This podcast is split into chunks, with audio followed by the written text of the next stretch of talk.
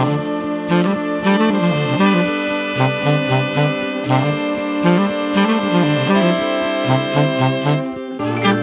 ッドバイブスミッドナイトラクザ by 倉園慶三こんばんはただいま2月15日水曜日の午前3時5分ですあのおかげさまで風の方はですね、えー順調に、えー回復していまして、まあ、声もだいぶ元に戻ってきたかなという感じですかね。まだまだ本調子ではないと思うんですけど。まああのこうやって喋ってると面白いなと思うのはねこれをそのブログで私がね全く同じ内容をこの文章で配信していたら後で読んでああこの時倉園さん風邪ひいてたんだなっていうのはね、えーそう書いてないとわからないんですけども、えーこの声を聞けばね あの何年後に聞いても ああ風邪ひいてるわっていうのがもう一目瞭然っていうねこのこのなんかメディアっていうのはやっぱ面白いなと思いますね。その人のこの体調とかね、えー感じがこのダイレクトに声としてこう現れてくるっていうねなかなかこう他にはないまあビデオとかはねそうなのかもしれないんですけどこの音声というかねこの文字と違うメディアの面白さというのを 改めて感じてますけど、えー早くですねもう元に戻ってほしいなという感じはしますけどね喋りにくいというかうんえーまあもうほとんど鼻水少し出るぐらいで、えー体の方はですねもうほぼほぼ平常に戻っていますね。えーそしてあの 検査の方もおかげさまで陰性でして、えーちょうどこの番組を始める数ヶ月ぐらい前かなあの1週間ぐらい熱を出してその時は熱も出たんですけどね寝込んだ時も、えーあらゆる検査をしたんですが あのやっぱりどこも悪くないと言われそして、えー PCR も抗原検査も全部陰性だったっていうのがねあったんですけど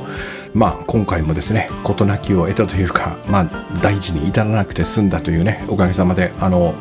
えーこうして元気にやれていますので、えーご心配をおかけしましたがなんとか大丈夫だということで、えー復活しております。で前回あのジャジュワークのねダイジェストとともにえー自力で失ったものを全て力で、えー取り戻すというお話をね最後にしたんですけども、まあ、要はこのね自分の体の内側がそれが自分であるという認識の中で、えー自分のために自分の時間を確保してそして、えー自分のためになることをやる。まあこれは得るためですね。自分のためにいかに多くを得られるかっていうね。えーそして多くを得れば得るほどですね。この人生いい人生を過ごしたなというねその結果を迎えられるというそんな感じなんですかね。まああの残念ながらねこの最後の結果だけは僕らは見ることはできないんですけどもね。だからやっぱり この今ここで感じるしかないと僕私は思うんだけども まあまあそのこの自力の世界っていうのはそういうもんなんですよね。でこれに対してあのまさにその私がジャジンワークで、えー実践しましょうというふうにね提案しているやり方というのは自分とだけではなくてね自分だけではなくて自分とここに他の人そして、えーそれを取り巻く環境これら全てをね、えー自分自身だと思う。まさにだから、えー自力というのとこの三者全てをね自分と自分の力とみなすっていう意味で全て力と呼んでるんですけどもね、えーでこちらの中には、えーそうですね、えっと、誰のために何をやっているんだっていうこの感覚がとても重要でね。ここにギフトモードっていうのが出てくるんだけどまあ、こちらの方がより私はね、えー両方をこう経験してみて明らかに自力の年数の方が長いんですけどね、まあ、40年ぐらい忘れて生きてたんだけども40年以上かな、うん。えー今こうしてその全て力の方をにシフトしてね、えー日々そういうトライを続けている中で、えどちらが多くを得られたかっていうとうんやっぱりいろんな意味であらゆる意味でね結果も含めて僕はこの後者のね全て力の方が大きいし、えー充実しているしそしてそのプロセスもね、えー必死ではなくてそれなりにまあ大変ではありますがね楽しく自由にやれてるっていうそんな感じがするんですよね。まあこれが、まあ、いわゆるグッドバイブスというものなのなんだろうなと思うんですけどね。でここに、うんこの話をしていて、まあ、自分で、えー話した放送を聞いていてね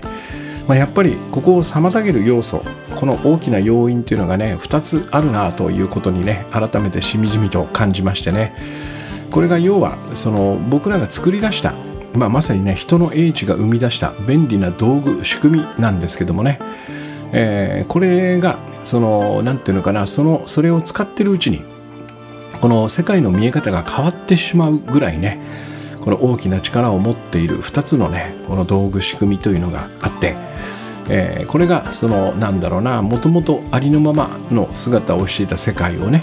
この2つの道具を使っているうちに僕らはなんかそれをまあ歪めてるというのかな。まあそう言っていいんじゃないかと思うんだけど本来のね姿とは違う形に、えー、見えるようになってしまったというかね。そのように見るようになってしまった、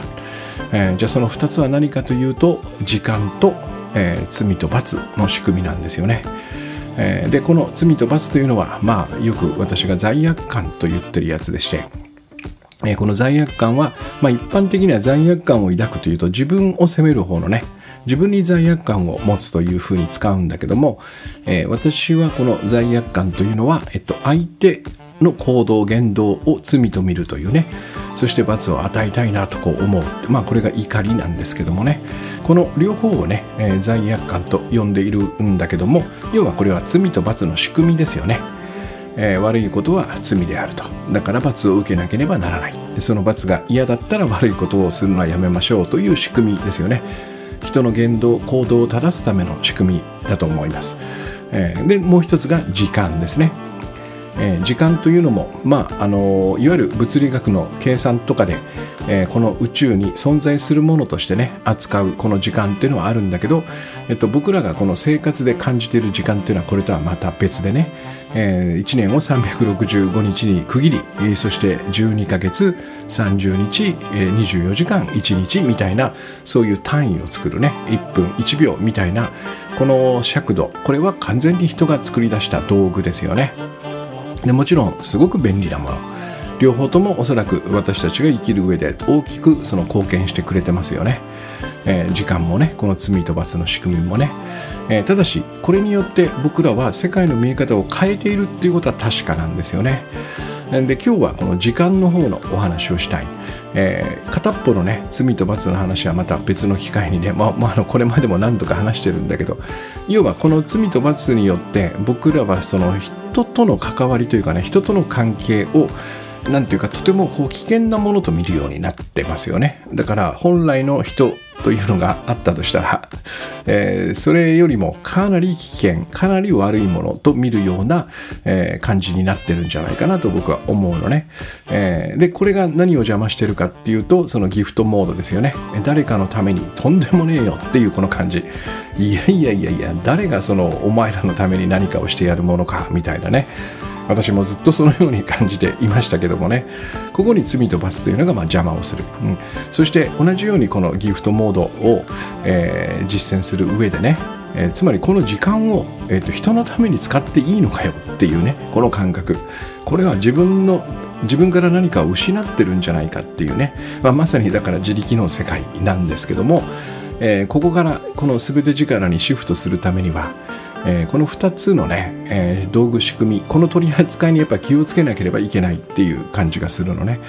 えー、もちろんこれをなくすことはできない。もう今のこの現代の社会においてこの2つをやめましょうなんて話はありえないのでね、えこれは存在しているんです自分の周りに、うん、だけどもそれをそのどのように扱うかはねえっと、やっぱりこの私の人生としてこの時間とそれと罪と罰というねこの仕組みと道具これをどのように使うかっていうのを何、えー、て言うのかなまあ簡単に言うと教えられたままではなくてね、えー、世の中でこうだよって言われてるままではなくて、えー、もっと何て言うのかな自分でこのようなものとして扱うということを決めていいんじゃないかっていうかね。でそうしないとなかなかその自力からこの全て力えー、そしてギフトモードっていうかね、えー、それから報酬を今ここで、えー、行動と時差なく受け取るみたいなことはなかなか難しいっていうそんな感じがするんですねだから今日はちょっとまた久しぶりにこの時間の話をしようかなと思ってましてまあ要はですね結論から言うと私は、えー、そもそも生きている限りね生きている限り時間というのは永遠に供給され続けるものだっていうふうに今は捉えているんですね。えー、でその方がおそらくそのありのままの世界におけるこの時間というものの姿に近いんじゃないかって気がする。僕らはそれを随分と限定したというかね、えー、僕らが都合のいいようにその置き換えてしまったんじゃないか、えー、それによって、まあ、いろんなね、まあ、私に言わせればえー、副反応というかねもう弊害と言ってもいいぐらいな感じなんですけどねこの便利な時間は当然ある、うん、時間の便利さっていうのは当然あるそれとともにこの本来本来僕らが、えー、過ごしていたこの時間みたいなものとは違ったものとね、えー、なってしまったっていうところが問題かなと思ってるんですね。でおそらくその時間っていうのはね最初からこの今のような価値を持っていたわけではないだろうなっていう感じがする。えー、というのもその僕らはね、えっと、これはもう私たちの才能というかね人の能力の最も素晴らしいポイントなんだけどもえー、どんなものにでもねこの思いを乗せると、えー、価値を想像できるっていうねこういう能力を持ってるんですね。でこれは全くその全くもって悪いことではなくて素晴らしいことであるし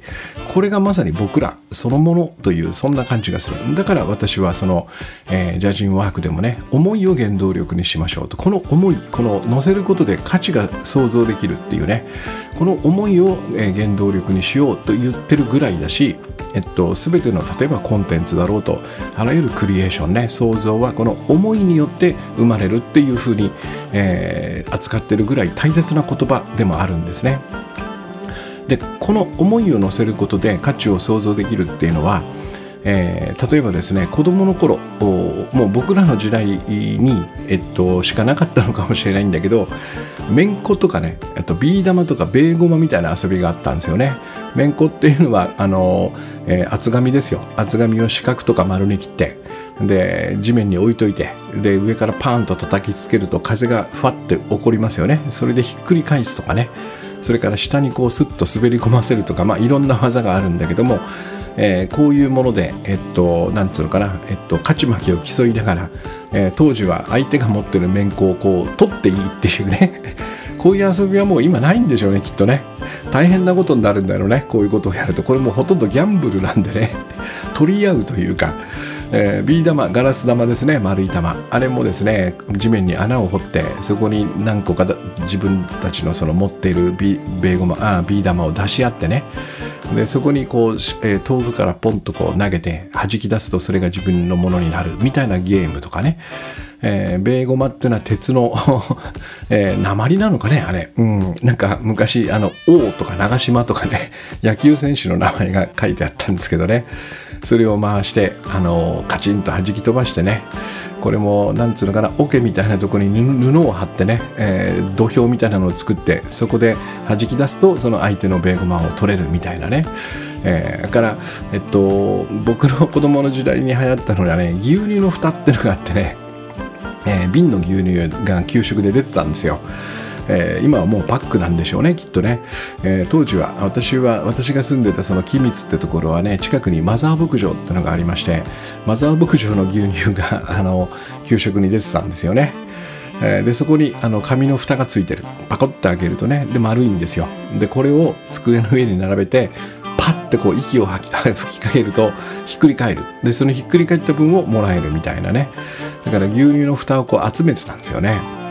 で一時期ここに酒蓋っていうのがね これはなかなかローカルだと思うんだけどお酒のコルクのついてる蓋があってコルクの部分を取り外すとなんか綺麗なこう王冠みたいなね、えー、平べったいその鉄のなんつうのかな丸いやっぱり板ができるんですよ。蓋の部分、うん、でこれをまた机の上に置いといてこう端っこをカチッてそれでこう なんつうんですかね弾くんですよね。でそうするとうまくいくとひっくり返る。そうするとまたもらえる。だからもう子供の頃よく酒屋を巡ってね、酒屋のおじさんに酒豚くださいっつって集めてましたね。近くにあるスーパーとかにも行ったかな。でも山のようにもじゃらじゃら持って。でこういうくだらないものに僕らはその思いを乗せるんですね、えー、そうするとまさにその子供の頃のこのめんこベーゴマ、えー、それからビー玉お酒の蓋牛乳の蓋でさえも宝物のように見えて大切にこう思えてくるっていうね不思議な能力なんですよ。でこれがものすごくやっぱり価値があるものとしてねその時あの僕らは認識してるわけね。その子供はねものも宝物だからね。綺麗な袋に入れたりとかしながら学校に持って行って。えー、でもそれがなんかこう盗まれたりとかしてね。なんかこう問題が起こるぐらいこの価値が高いものなんですよね。まさになんつうかお金に匹敵するようなねお金以上のものだったかもしれないよね、えー、この能力なんですよ。えー、思いを乗せることでそそのた,、ね、ただの紙切れこれに価値を想像できるっていうね、まあ、とても素晴らしい能力だと僕は思うんですけどもね、えー、でも大人になるとさすがにこのお酒の蓋とか牛乳の蓋ではね思いを乗せられなくなるんですね。まあでもあの中にはやっぱねマニアっていうのがいてねどんなものでもこの思いを乗せてコレクションするっていうのはね大人になってもやるんだけどもまあまあマジョリティではないですね。それなりにこうニッチな世界になっていくんだけどね。あの三浦淳さんがやってるやつとか結構それに近いのかもしれないね。うん。でもあの三浦淳さんは、えー、あるそのトーク番組でね、えー、僕はあの総額1000万までにしているんですって言ってましたね。1000万を超えると人でなくなるんだって。だから1000万使ったなと思ったらそこでやめて回収にかかるっつってましたね。まあそこが彼の面白いところなんですけどね。だからあのエマとかね、えー、いろんなのを集めてますよね。あのゆるキャラとかもそうだったんだけど、えー、それをまあその本にしたりね、なんかコンテンツに書いたりしてその回収するわけですよね。で回収が終わったらまた別のものを1000万まで集めるみたいなことをやってるらしいんだけどもまあその間こうねやっぱりこの思いを乗せて価値を想像するわけですよね。え、でまあでも一般的にはそういうニッチなものじゃなくてこれがいわゆるいわゆる高級会社だったりねそれからブランドものとかに変わっていくわけですね。だからその思いを乗せるもの自体がもうそれそれ自体がその出来がいいというねさすがにこの牛乳の蓋ではなくちょっと無理だなっていうんで いやこれはかっこいいね。よくできてるね。素晴らしいね。行き届いてるね。みたいなものをこうポッと目の前に、えー、持ってきて、えー、それに思いを乗せて、えー、その人なりの価値をそこに作っていくわけですね。でも基本の仕組みは全く変わってないわけですよ。さすがにその牛乳の蓋を対象にするのは無理になったっていうだけで、えー、多分3ステップなんですよね。まずは好きになるっていうね。えー、好きになったら思いが乗る。で思いが乗ったら価値あるものになるっていうね、えー、この3ステップでなんとなく僕らはねあるあるそのものにこの思いを乗せて価値を作ってるわけですね。えー、今で言うとそうですね。えっともうこのデジタルになってきましたから実体のないものもここれがあのこれができるっていうかね。例えば暗号資産とかもそうですよね。あれはデジタルの数字なんだけども、そこに、えー、それぞれのね、このブランド名が載ると、えー、そこにものすごいもう億単位の価値が載るっていうかね。それからゲームのアイテムね、ロールプレイングゲームをやっている時の武器だとか防具だとかね、えー、いろんなアイテム。これも相当価値が高くなりますよね。僕は前も言いましたけど、モンスターハンターをえー、にハマってましたんでねこの自分でコツコツ作って、えー、モンスターの素材を集めて作り上げたねこの防具とかねそれからあのなんて弾があるんですよね。あの能力をこう上げる弾みたいなやつね。あれとかもうなんかこう頭の中にこう物としてありましたからね。僕はねやってる時ね。なんか自分の部屋にクローゼットがあって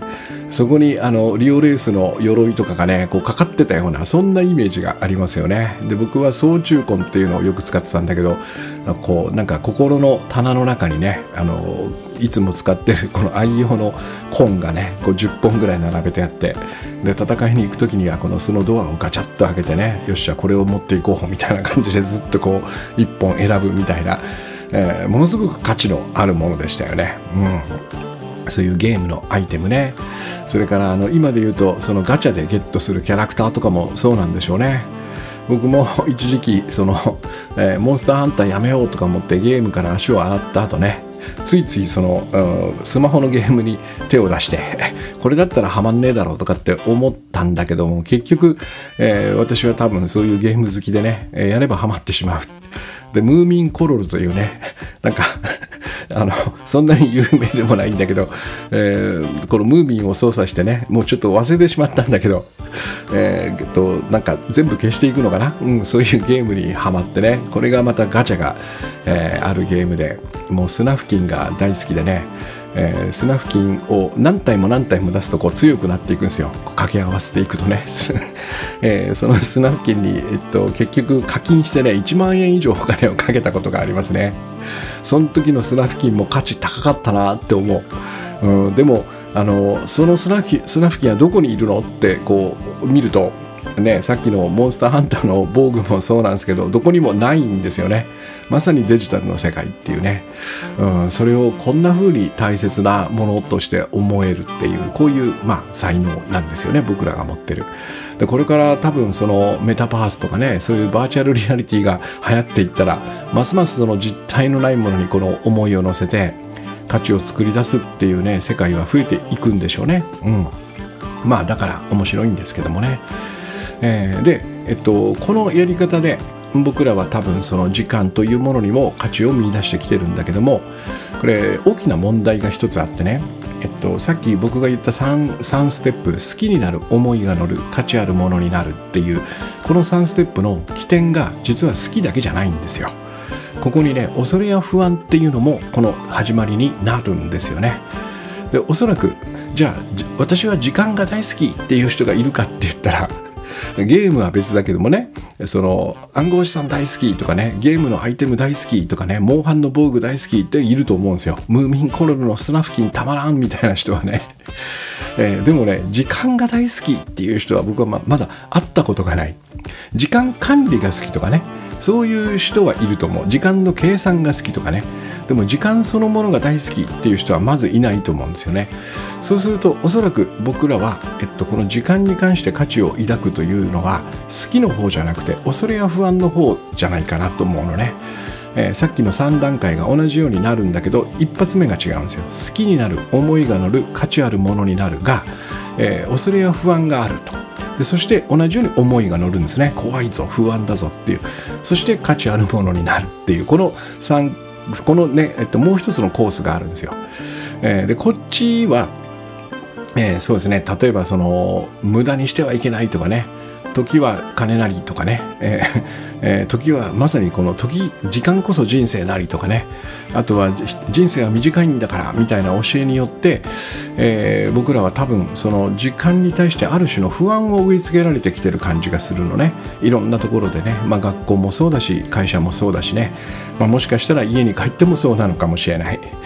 えー、でで当然だけどもこのあの大事にしないとやばいんだぞっていうこの恐れや不安でもあそうだよなっていう思いが乗ってそれは大切だ価値のあるものっていうふうになるわけね、えー、でもこの2つの2つの大きな違いというか、えー、ここに大きな違いがありましてね、えー、好きになる思いが乗る価値あるものになるっていうこっちの方はえっと、どう使うかっていうのは自分で決められるんですね。え勝手に 好きになって思いが乗って価値あるものが目の前にあったとしたら、これをどうやって使おうかなっていうのはもう楽しいから、うん、こんな風に使おうとかね、飾っておこうとかね、えー、戦いに行く時に使おうとかって言って、何もこう迷うことなく使えるんですよ。でも、えー、恐れや不安から始まった場合は、その使い方っていうのが自分の中から出てこないんですね。えー、なぜかというとそもそも好きになるからじゃなくて恐れや不安これを大事にしないとやばいんだぞっていうところから来てますから、えー、じゃあその価値あるものという時間をどうやって使えばいいんだっていうのが自分の中から出てこないんですよ。これ当然ですよね。えー、そしてじゃあどうするかっていうと自分の中から出てこないんでまあ大切だし価値があるってことは決定してるんですね。もう思いが乗りましたからね。この不安だというところから来た思いなんだけども乗ってるんで価値あるものにはなってるんですよ。えー、でそれをどう使うか。でもそれは出てこない、ね、好きから始まってるわけじゃないから出てこない、えー、そこで仕方なく世の中で正しいとされてる使い方に沿う沿うんですよね。これしかなくなっちゃうんですよ。まあ例えば計画やスケジュールに沿ってえー、有意義っていう認定されてることをやるみたいなね。この認定っていうのは、えー、はっきりと 誰がどう言ったとかっていうんではないんだけどなんとなくこの発言力の 強い人とかねインフルエンサーだとかね、まあ、もしくはその実績を残した人ですよね。結果を残した人。ああこの人はいい人生を送ってるな。たくさんいろんなものを持ってるな。地位や名声をゲットしてるな。とこの人はどうや時間をどう使ったんだろう、まあ、まさにこうやって本を読んだりするんだけどね、えー、この使い方にのっとるしかなくなっちゃうんですよね。でそれ以外のことをやるとどうなるかというとまさにさっき言ったもう一つの自分に罪悪感を抱くという結果になってしまうわけね。うん、これはねやっぱりその好きになる思いが乗る価値あるものになるの世界にはなかなかない話なんですよ。えー、この価値あるものを扱いながら、えっと、罪悪感を抱くっていうのはなかなかないんですよね。うんないでしょうね多分ね。このまあ僕が一生懸命作ったそのリオレースの、えー、防具とそれから、えっと、とびっきりの操縦根を持って、えー、モンスターにねこう向かっていって負けたとしても、えー、なんかその操縦根を作ったこととか、えー、それに対してなんか罪悪感を持つことはないですよね。あるとすれば俺はまだまだ腕がダメだなっていうか下手だなっていうそういうこうテクニックに関する罪悪感はあるのかもしれないけどもね。うん、でもこの時間に関してはやっぱりこの正しいとされているもの有意義と認定されていることっていうのがね自分の外側にあるっていうのがやっぱり一番大きな問題ですよね。えー、外側にあるからそれに合ってないっていうかねそれをやることが全然自分自分に合っていなかったり自分が好きでなかったりすると、えっと、それをしないという選択をする方が多くなってくるんですよ。えー、例えば朝起きたら必ずジョギングをしなさいというのがねこれが時間の朝の正しい使い方なんだっていうことが認定されたとする、えー、私がそれをそっかじゃあやっぱり時間というのは価値ある大切なものだから朝はジョギングに使わなきゃいけないんだと思ってねスケジュール表に書き込むで、えっと、自分を鼓舞するために毎朝走れみたいなことをこの紙に書いてね壁に貼ったとする。でも私はまず朝起きるのが苦手だし起きてすぐ体動かないんですよね。全く動かない。だから朝の運動みたいなものは僕の人生の中ではもう本当にあの採用する余地もないみたいなものなのね。でそうすると当然やらないことの方が多い。そして僕は、えっと、起きる時に眠いなと思ったらこれはもう小学校の頃から中学校高校もそうでしたね、えっと、寝るという選択をするので。でたまたまうちの親はですねそういうのを全然その咎めない親でもあったんで遅刻するのはあんたが起きんけ悪いんやんみたいな感じで起こして叩き起こして行かせようなんてことをしない人だったんでね。えー、寝坊したんやったら遅刻して行き怒られればいいやんみたいな人だったんで もうずっとそれを繰り返していたので、えっと、頑張って起きるみたいな習慣はゼロなんですよね。そうするとどうなるかというと、えー、1, 1年363日ぐらい2日ぐらいは走れるかもしれない。1年363日は罪悪感を抱きながら1日を過ごさなきゃいけないんですよ。うん、だからこのねえっと今お話ししてきたこのね僕らのその思いを乗せることで価値を想像するという力は素晴らしい。でもこれはこの恐れや不安を起点にすると結構面倒くさいことになるってことですね。まあ結論から言うと、えー、そのこの時間をね 何に使うか誰に使うかっていうのをやっぱりねこの、えー、いくら大切な価値があるというふうにこの思いを乗せて思ったとしてもこの使い方だけはですね えー、自分で決めた方がいいんじゃないかなというふうに思うわけですね。合わない人がいるんでね、えー、で面白いことにやっぱりその世の中で正しい有意義ってこの認定されてるものにバッチリ合う人もいるんですよ。ここがもう不思議なんですよね。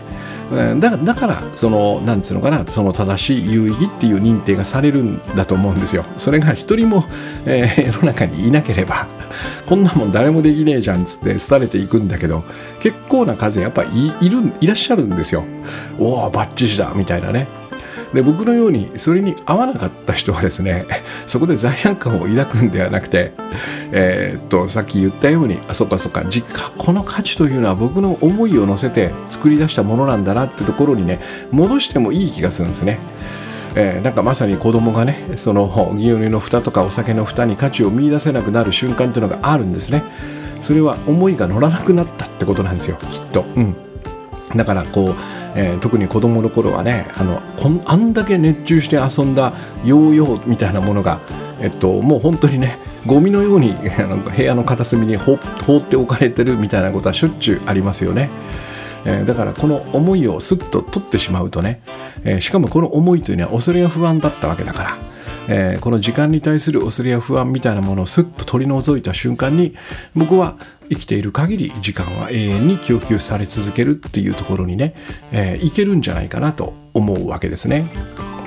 でもともと、えー、なんでこんなにね、えっと、今のようなその時間に対するこの今のような価値価値観というのかな、えー、とにかく1秒も無駄にしちゃいけないみたいな感じが生まれたかっていうと、えー、これはもうあの私世界史をね 勉強してたんで高校の時に。この世界史の中に書かれてますよね。えー、最初は多分僕らはねもう古くかつて中世とかその前ぐらいかな。えー、自分の家っていう単位でこれが一番ちっちゃい単位ですよね。ここで、まあ、数人の家族とかね、え、ちょっとした職人さんとかで少人数でものづくりをしてたんですよ。でそれが、えー、これはまああの工業用語なんですけどね。問屋製屋内工業とか工場製手工業とかね。えー、それから、まあえっと、工場製機械工業みたいなまさに産業革命かな。その辺りです。ってどんどんどんどんそのものづくりの規模が大きくなっていくわけね。でそうすると当然これは、えっと、そうすることによって生産する能力が高まるわけですよね。よりその多くのものを作れるようになる。でそこにいろんな、えー、たくさんの人が集まるようになるね最初は家族の少人数だったのがもう一つの工場にね何百人何千人みたいな単位で人が入るようになるでそうすると、えー、この過程でさまざまなコストというのがね、えー、時間で算出されるようになりますよね。まあ当然だけどもその働く人の賃金も時間で計算されるようになったりするとここで効率という概念が生まれてきますよね。えー、で、えっと、できるだけ時間をかけずにより多くの製品もしくは何だろうなサービスを生産することっていうのがもう無視できなくなるんですよね。でそうすると、えっと、そういう社会が、まあ、こうそういうふうに社会が移行していくと、えっと、将来のこの働き手であるね子供たちに、え世の中はそういう価値観で動いてんだよってことを伝えなきゃいけないですよね。これが多分えー、高度成長期ぐらいの感じなんだろうなと思いますね、えー、まさに私が育った頃、えー、貴重な時間を1秒も無駄にしてはいけない、ねえ生産性の高い時間の使い方をしなさい。これがまさにそのさっきの正しい有意義にあたるんでしょうけどね。そして人生は短い時間には限りがあるっていうね。こういうその教えを僕も相当受けてきましたよね。まあ、要はこれ単純に言うとですよ単純に言うと早く動かすっていうことですよね人を早く動かすため、えー、と言っても過言ではないですよねあまりにちょっと単純化しすぎてる部分はあるんだけどもえー、そういう何て言うのかな結論にたどり着かざるを得なくなると僕は思いますね。早く動くっていうことですよね。まあ、効率よくっていう言葉で言うともうちょっと賢い感じがするんだけど、結局はやっぱ早く動くってことになるんでね、まあ、早く動く教育をされてこられたと。えー、そしてそれと同時にこのそうかそうかと1秒も無駄にしてはいけないんだなとそして生産性の高い時間の使い方と低い時間の使い方っていうのがあってそれがこの短い人生限りある人生に、えー、ものすごく大きな影響をもたらすんだな結果としてね帰ってくるんだなまさに恐れや不安ですね怖いな時間ってのはってことになるわけ。えー、だから大切にしなきゃいけない価値があるんだっていうふうにこう言ったんでしょうね。うん、でもなんかねこれって僕はこう今喋っていてねあのこれは僕は本当結構自分でねラッキーだと思っていてね昭和37年からこの2023年にまでね60年生きてきたっていうのはねこのいろんなその変化みたいなものをこう目撃できてね、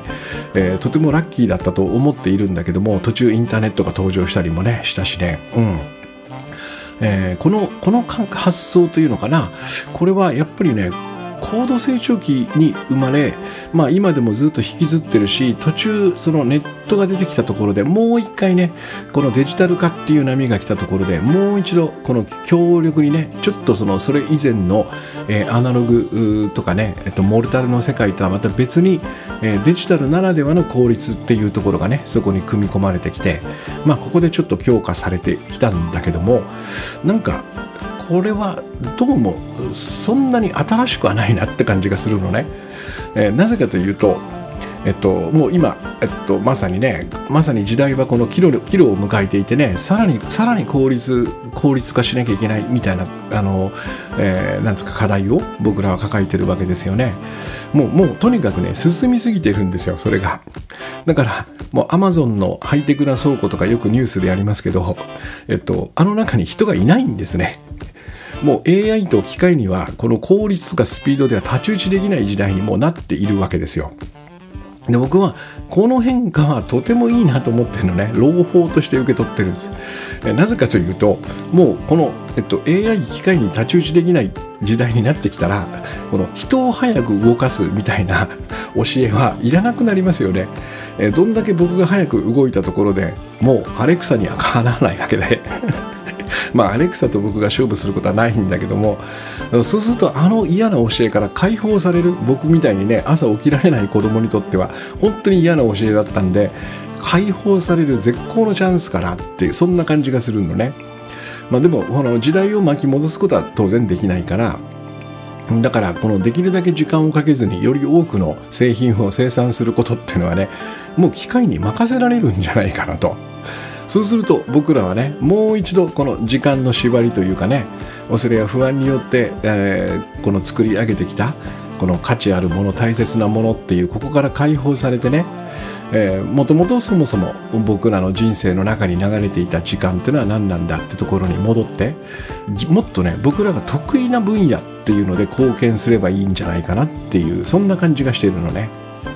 でおそらくそれは、えーもしかしたら、まあ、AI がどれだけ進んでもね、えー、もしかしたら追いつかない。もしかしたら追いつくのかもしれないけどもなんとなく僕は無理かなって感じがちょっとしてるんだけどね、えー、ひらめきとかアイディアとかねそれから表現力ですよね。こういうものが僕らの得意な分野の一つじゃないかな。あとあの今でもねその職人さんの世界でこの、えー、例えばあのほら新幹線の丸いところとかね。ああいうところはやっぱり職人さんが手でやってるっていうね、えー、この指先の感覚というのかな。これで1ミクロンの違いをねこう触り分けるというか。まあある意味その器用さというのかね。手先の器用さみたいなもの。これもまあ今相当な部分機械に置き換わっていますが、えー、どこまでいっても多分この人がやらなきゃならない部分っていうのは残るんじゃないかなって気がする。えー、それから私がその緑のね本「グッドバイブスご機嫌な仕事」で書いた。ここは、えー、まさにその、えー、怪しいと言われれば怪しい部分なんだけど私はですねやっぱこの製品とかサービスにね思いを乗せるっていうことがねできるような気がしてるのね。これはあの本でもたっぷり書いたんですけどね。iPhone を初めて iPhone3GS かな？手に持った時になんかゾワッとしたんですよね。えー、もちろんここにはすでに好きというさっきのね思いが乗ってたからそのように感じたっていう可能性はなくはない。でもなんかその楽器とかねとてもいい楽器オールドの楽器古い今で言うと60年代50年代みたいなギターをクッと持った時にねゾワッと感じるものがやっぱあるんですよね。それはなんか作った人の僕は思いバイブスなんじゃないかなと思っていてね。こういうものを宿せる想像力っていうのが多分僕らの得意分野なんだろうなと思う。だからギフトモードなんですよね。ギフトモードで思いを乗せながら作るというのはまさにこの時代のねもうあの早く動くというのは機械にはかなかなわなくなった時の、えー、僕らがもう一度おこれ使っていいわけみたいなところに、えー、戻れるそのなんか一つの大きなキーワードかな。この思いとバイブスっていうのがね。で今言ったね例えばひらめきアイデア表現力とかそれから器用さとかねそしてこの思いバイブスっていうのはどれもねやっぱり僕は時間の制限のないところで生まれる感じがするんですよ。えー、よくありますよね。そのあと5分で考えてみたいな。えー、ひらめきアイデアっていうのはそういうもんじゃないんですよ。さすがにその10分でひらめけみたいなことが、えっと、どうにかなる世界ではない、最近私もねあの面白い経験をしましてねえー、何度かこの番組でもお話ししたんだけどそのザ・ギフトというね まさにそのギフトのお話を本にまとめたいんだけども、えー、1月1日にやるぞというふうにね一年発起して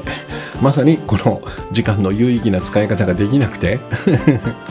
えー、今日までまだ書いてないんですよねもう2月の15だから、えっと、45日経ってる。でその間には本当に別にサボってたわけではなくてねもういろんな執筆教室の構成だとかさまざまなことがねワントレとかが、えー、詰まっていて、えー、そしてこの番組だとかその日韓のワークアウトとかを書きながらその時間がやってこなかったってことなんですよ。えー、ででもこの間、えっと、邪神ワークの中にもあるんですけどねやりたいことができない間に不満を持たないようにするっていうね いじけないようにするっていう重要なメソッドがあるんですよ。でこの間は、えー、例えるならば、えー、遠距離でお付き合いしてるねパートナーに会えない時間のように過ごすと。あ早く会いたいなというこのなんつうのかな待ち遠しさを持ちながら過ごしましょうっていうメソッドがあるんですよね。でこうしておかないとね僕ら問題作り出すんですよ。えー、こいつが悪い。この環境が悪い。だから俺はやりたいことができないっていうふうにね。でそのように不満を持ちながら怒りを持ちながらその時間を過ごすとせっかくできる時間がやってきてもそこで気持ちが切り替わらないんですね。だから一番いいのは、えっと、その遠距離で、えー、ずっと会えなかったパートナーにねまあ、どこ東京駅でも大阪駅でもいいんですがどちらかがそっちそこに行ってこのホームで「ああやっと会えたねっていうこの感じこの感じでその、えー、例えば僕であれば文章の執筆に向かえ迎えたら最高ですよねもう楽しくて楽しくてしょうがないもうやらないんですけど3日3晩でも書いていられるようなそんな感じになりますわねうん、だから、えっと、僕はそんな風に過ごしていたんですよ。これは全然問題ではないと。まだその時ではないんだなと。必ずやってくる。必ずあの愛しいパートナーに会える日が来るっていうね。えー、そしたら、えっと前えー、いつ何回か前かなあの山間ちゃんという方とグッドバイブス TV の収録をしたっていうお話をしたと思うんだけどその時にあるエピソードを僕がお話ししたんですねでその収録がね終わって数日間は僕は気がつかなかったんだけども、えー、3日目ぐらいかなふってこうふってしてねこの話が出だしじゃんっていうことに気がついたんですよ。えー、で僕がねそのなかなかその筆が進まない理由の一つにねもちろんそのタイミングがやってこなかったっていうのもあるんだけど、うん、出だしにはものすごくこだわりたいなと思っていて出だしのエピソードは何にしようかなっていうのが本当に浮かばなかったんだけどもえー、この山ちゃんとのね対談の中で、えー、本当に彼女のおかげなんだけども、えー、私がその彼女の質問に対して最初にお話ししたエピソードっていうね、まあ、例え話みたいなものなんだけどフィクションなんですけどもね、えー、これがまさにこのギフトの出だしにふさわしいし書きたいなというかねこのシーンを書いてみたいな。まああのちょっとね中身はねえっとまさにその出だしの話で書くんでねちょっとここでお話しするわけにはいかないんだけどね、まあ、いつかノートに上がるんで楽しみにしていていただきたいんですが、えー、僕が前からこのショートフィルムというかねどんぐらいかな5分か10分ぐらいの撮りたい映画みたいなイメージがずっとあってね。まあこれがその何ていうのか、えー、まさにこのグッドバイブスのギフトモードと全て力をその象徴するようなねストーリーなんだけども、えー、この話、まあ、ある電車の中でね、えっと、巻き起こるストーリーショートストーリーなんだけどねこれを一発目のドア頭に持ってくればいいじゃんっていうふうにひらめいたんですよ。えー、でこれが、えっと、確か先週か先々週なんでねまさに2月の頭、えっと、1月1日から書き始めようと思ってさ40日ぐらい経ったところなんですよ。これが僕はねやっぱひらめきアイデアに必要な時間だなと思っているんですね。えー、そしてこれさっき言ったその指先の器用さ、ね、それからその思いをバイブ思いやバイブスを乗せるこれ全部ね時間の制限のないところで生まれるんじゃないかなと私は思っているわけです。で残念なことにやっぱりこの高度成長期からねこの最近に至るまでこのようなところで時間をかけるというのは非常に贅沢な話でまあ相当売れている作家とかねえー、会社とかだとなかなかもうもうもうほとんど無理ぐらいな感じね。よっぽどお金が余ってて、えっと、なんか新規事業やってみ、えっと、1年好きにやっていいからみたいなそれでもやっぱ許されないかなっていう感じ、うん、だったと思うんですよね。でこれをなんか僕らはね、えっと、そろそろこのやり方を取り戻してもいいんじゃないかな取り戻せるんじゃないかなっていう、まあ、これも私のね、えっと、楽観的な読みというか希望的観測なんですけどもねでもやっぱりこのもう AI や機械に太刀打ちできなくなったスピード効率がねこれはいい話だと思いますね。まあ、これによってその、まあ、業界にもよる職種にもよると思うんですけどね人があまり早く動かなくても良くなるみたいな、えー、そんな風なこう流れになっていってくれたらいいなと思うんですよね。えー、でそうすると、えっと、まさにねこのあそっかそっかと。えー、時間というのは生きている限り永遠に供給され続ける、ね、決してなくならないものなんだなっていうかね。まさにこの地球上で生きている空気と同じようなものね。酸素。まあ酸素ももしかしたら、えー、いつかなくなってしまうのかもしれませんけどね。少なくとも、えー、僕らが生きている時代にはそれはまだ起こらないでしょうね。えー、そういう意味で時間というのはその後もずっとずっと流れ続けますからね。地球が消えた後も時間というのは消えないでしょう。きっとね。なくならないんですよね。まあ、だからその中で僕らが生きている間っていうところを区切ってしまうと、えー、残り時間がね少ないとかねその限りがあるとかリミットがあるみたいな感じに、えー、捉えてしまうんだけども僕はそのそこを82年とかね、えーと、区切ってこの生きてる限り時間は永遠に供給され続けるという認識も間違ってないんじゃないかなと思うんですね。でここここに、えー、ここに納得できれば、えっと、何に使っても誰に使っても一切気にする必要はないってことが言えるようになりますよね。まあここがここここの結論だけ聞くとなんかうーんってなるんだけどねうん僕はそうじゃないかなと思っています。うんえー、そして罪悪感を抱かずに済む。何に使ってもね誰に使っても。この僕は誰に使ってもってところがすごく重要な気がしているんですね。これによってギフトモードそして総力というものを僕らは取り戻せるんじゃないかっていうふうに、えー、こんなふうに、まあ、時間をねえー、捉えてみたいなと思っているわけです。まあそのように捉えて、え、実際に暮らしてみてねどんな不都合が起こるかみたいなことを僕はまあ実験しているのかもしれませんね、えー、今のところもう悪くないなこれはいいなっていう感じがしています。今日はそんな感じですかね。うん。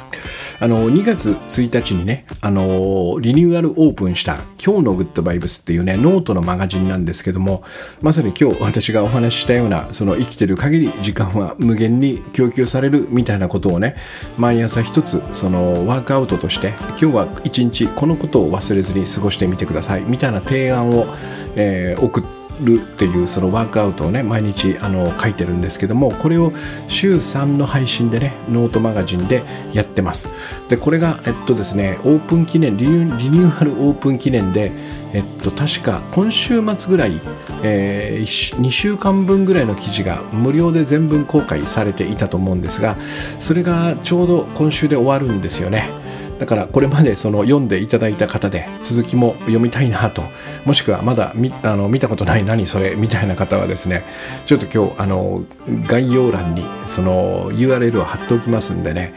えっと大体1000文字弱ぐらい、うん、そのぐらいの多い時は1200ぐらいいくんですけどね。そのぐらいの文章がえっと、月水金に届きます。で、それを読んでいただいて、えっと、その日を、じゃあこれやってみっか、みたいな感じでね、使っていただけるといいなと思っている、そういう、まあ、日刊のマガジンありますんでね、えー、よかったらご購読ください。えー、じゃあ今日はですね、まさにその、えー、時間というのは、えっと、生きている限りえー、泉のようにね 無限に供給されるんだっていうふうにまあ一日ぐらいねまあ半日でもいいですよそんなふうにねちょっと時間を捉え直してみて、えー、何が起こるかをねこう確かめながらいい一日をお過ごしくださいありがとうございます。